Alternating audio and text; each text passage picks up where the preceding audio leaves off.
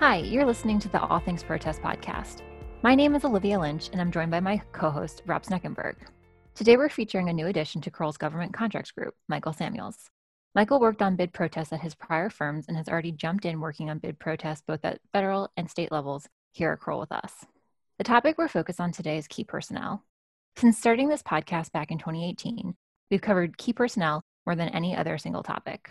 We addressed it back in October 2018 and then in July 2019.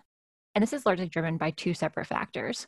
First, that the consequences of a successful key personnel argument being lodged against your ward can be so drastic. If you, as a contractor, lose an employee that you had identified as key personnel while a proposal is outstanding and a competitor gets whiff of that and files a challenge to an ultimate award made to you, you can lose the award for failure to satisfy a material requirement, as well as the notion that a contractor has, to some degree, keep an agency up to date on key personnel unavailability while proposals are outstanding. The second reason that we cover this topic so regularly is that this idea of key personnel unavailability was largely constructed in GAO case law. And so, as GAO moves forward refining its decisions on key personnel unavailability, it's important for contractors to remain aware of growing exceptions and carve outs so that everybody can go into the proposal process fully understanding the lay of the land at the time you're bidding. Michael, I'll turn it over to you for a discussion of GAO's recent decision, Avera LLC. Thanks, Olivia. So, Avera LLC is B number 419244 and was decided recently on November 2nd. And the protester Avera is a small business which challenged the issuance of a task order to Interpros Federal Inc. by the Department of Justice. The task order was issued in support of DOJ's Executive Office for Immigration Review, and the protester argued that the awardee's proposal contained a material misrepresentation concerning the availability of its proposed program manager.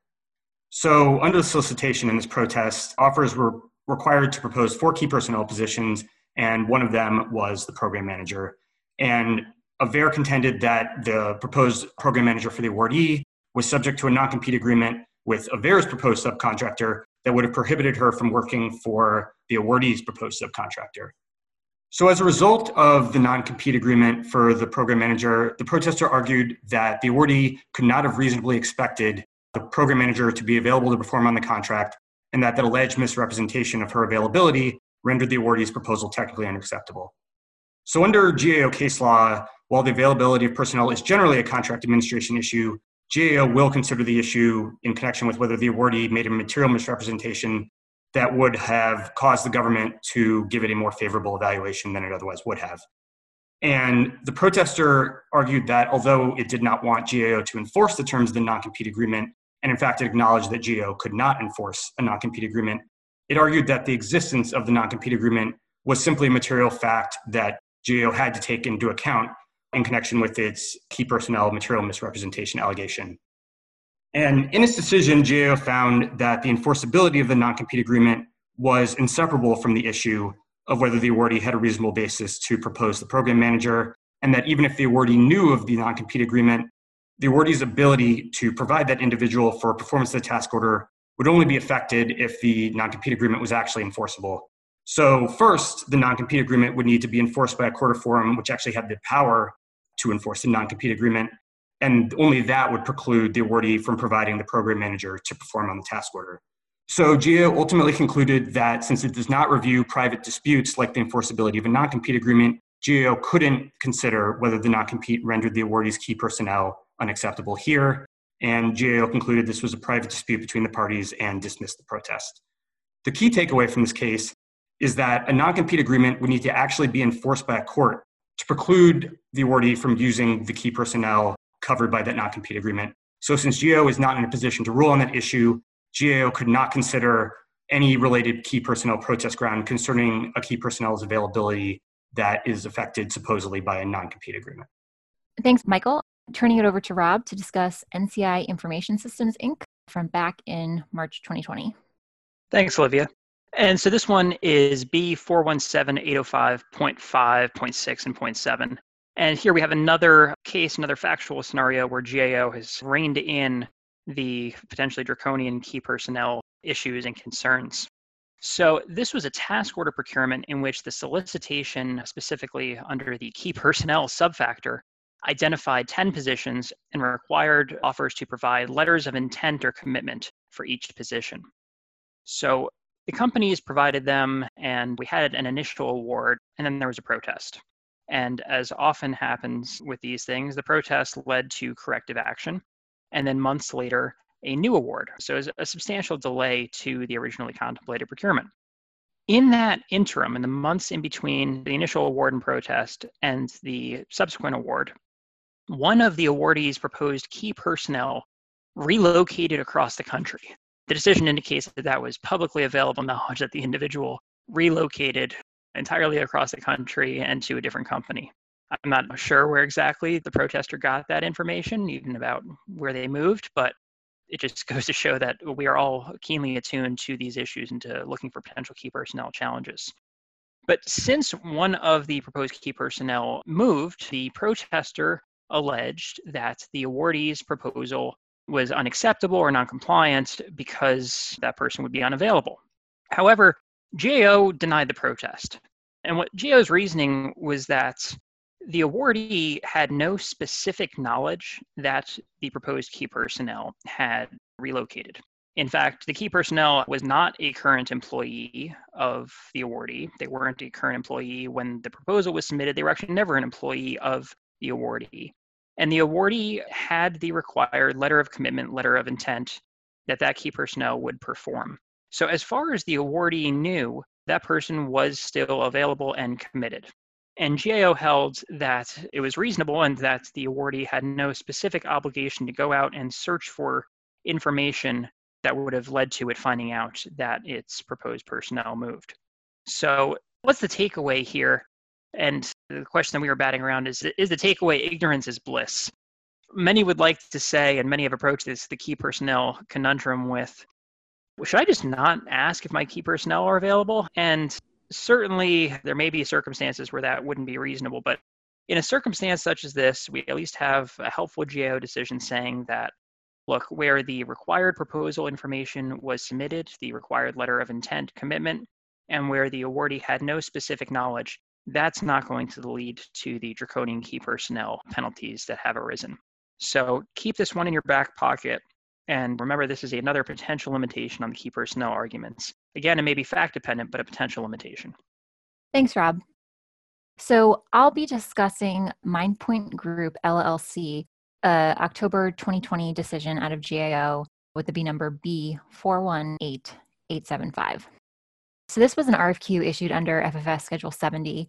The RFQ identified 11 key personnel positions, including what's relevant to our discussion, a cybersecurity architect, and required vendors to offer resumes and letters of commitment for each proposed key personnel position. And in addition, to certify that the personnel would be available at the time of award for no less than six months. The RFQ contained a prohibition that key personnel could not be substituted during the first six months of contract performance unless necessitated by sudden illness, death, or termination of employment. So, what happened in this case is that the protester alleged that the awardee knew of material changes in proposed staffing, yet failed to notify the agency of such changes before award. And I'll briefly lay out the relevant cron here. On May 4th, proposals were submitted. On June 9th, the awardee reached out to its proposed cybersecurity architect, who, per a declaration of the awardee's president, informed the awardee that the wait for the contract award was taking a toll on his family and that he would be, quote, pursuing another offer. At this time, the awardee did not notify the agency that this individual was no longer available. Instead, the awardee reached out in order to inquire about the status of the acquisition and when award would be made.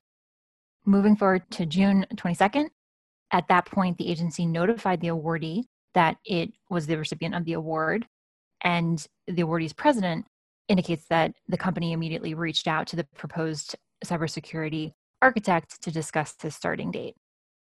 Now, on June 26th, the awardee went back to the agency and notified it that its cybersecurity architect had decided to pursue other interests and would not be joining the contract. even though they had made that notification on June 26th to the agency by July 22nd, nearly a month after the award, the individual who the awardee had proposed in his proposal to act as the cybersecurity architect had agreed at that point to come back and perform on the contract. And so it seems like this protest ground was identified by the protester because following award to the awardee, out of abundance of caution, the awardee says they posted a job listing on their website for the cybersecurity architect's provision. And I can say from our personal experience, where there are key personnel requirements in solicitations, one of the steps we take is to look for job postings for those positions following an award announcement in order to test whether the awardee actually has all of its key personnel available. And so I'm only guessing, but that appears to be a possible way that the protester knew to raise this allegation in its protest. GAO ultimately denied the protest that the awardee had failed to appropriately notify the agency of the unavailability of a key personnel. What GAO said was although it was a close call, just because the awardee had a reason to question the proposed key person's availability did not equate to having actual knowledge that the key person was unavailable. So again, GAO emphasized that this case presented a close call. So query how much a contractor can rely on having the same exact facts here. It seems like the specific way information was conveyed from the proposed key personnel to the ultimate awardee, from the awardee to the agency, impacted how GAO ultimately decided this case. And so it could be very hard for those facts to be recreated in the exact same manner moving forward. But we thought this was a very interesting decision and wanted to flag it for you. And the statement that the awardee's president offered in the declaration that the proposed key personnel couldn't wait for contract award and it was taking a toll on his family and so he was going to pursue another offer. That's not an uncommon sentiment from contractor employees who find themselves kind of tied to proposals these days where if you're not on the incumbent contract you're not performing the services you're proposed to perform and you might just be held in this limbo. And so here the wait was little more than a month before the individual pursued other opportunities. But we've definitely seen contracts, particularly when, like in Rob's decision, they go out in corrective action. You can have contractor employees who are tied to letters of commitment for months going on years. And it really does put contractors and their employees in a hard position. Yeah, it's really interesting, Olivia. The part of this decision that really stuck out to me was the narrow timing here and the close call, but GAO specifically highlighted the record indicates that the awardee had reason to question whether the proposed key person would be available. However, a reason to question the key person's availability is not equivalent to having actual knowledge that the key person is unavailable. This is a tough issue that we're going to continue to grapple with, you know, as time moves forward and there may never be any clear bright lines in the sand. It may ultimately be fact specific but this does as i think all of these cases indicate there are some limitations on this doctrine and each one you just need to be aware of what you do know what you don't know if you're the awardee and if you're the protester. Keep making these allegations because there's enough gray area that some of them may stick but it's going to come down to fact specific analyses at the end of the day. Thanks rob we hope this discussion has been enlightening today. And as always, thanks for listening. The All Things Protest podcast is brought to you by Crowell and Moring LLP. You can find more information at crowell.com slash all things protest.